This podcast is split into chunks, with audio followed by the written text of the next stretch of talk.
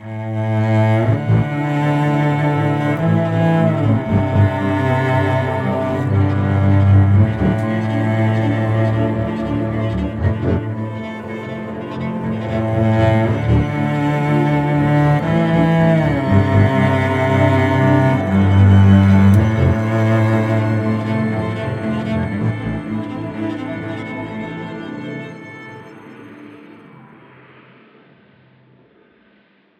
There's a, a lot in my brain uh, that wants to speak to on that. But okay, so first is it wasn't you know the the name. Let's just say uh, I like Yasua. Is that the Yeshua. Yeshua? I, Yeshua. I'm going to start going with Yeshua for a lot of reasons, and I'll cover that later. But so Yeshua was not the name of this man Jesus. Jesus had an original name.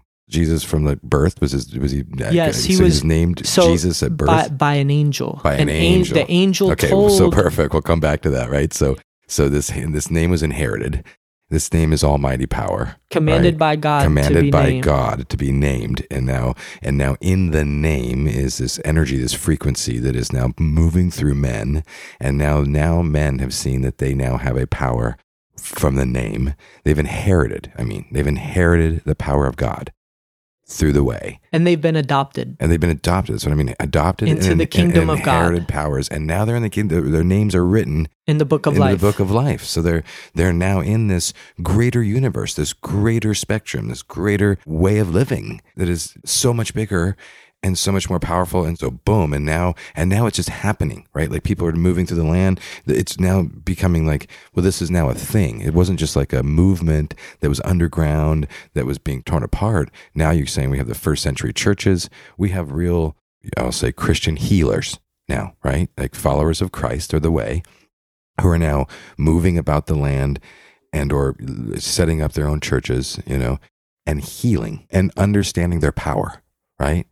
So that's like the very freshness beginnings after the resurrection is what I want to say. And I guess uh, the one personal thing I'll say to this again, and this is probably more for the non-believers at this point, is like, you know, a lot of people will continue to ask me and ask me, especially with my background, you know, why did I choose this? You know, why did I choose the way? And they're going to probably ask me for much longer until the show sinks in, right? But oddly enough, I will give you this nugget, which is why this this starting here with Shane and this piece and kind of this new beginning chapters of of Truth Sayer is I can't explain it, but it was like the Holy Spirit spoke through me and said the one distinction between Christianity and all the religions that I was totally okay with was the resurrection. And humans might have pounded that into my head a million times or tried to, but that did not land on me. The Easter story, resurrection thing, bandages and oils and all the stuff just did not. I was just like, cool, that's maybe as cool as the other story over here or the other story over here or the other story over here. And I'm not trying to take away anything from anybody else's religion here. I'm just saying for me personally and my personal journey with spirituality and now religion is, is that the resurrection became my definitive this is why I believe in this way.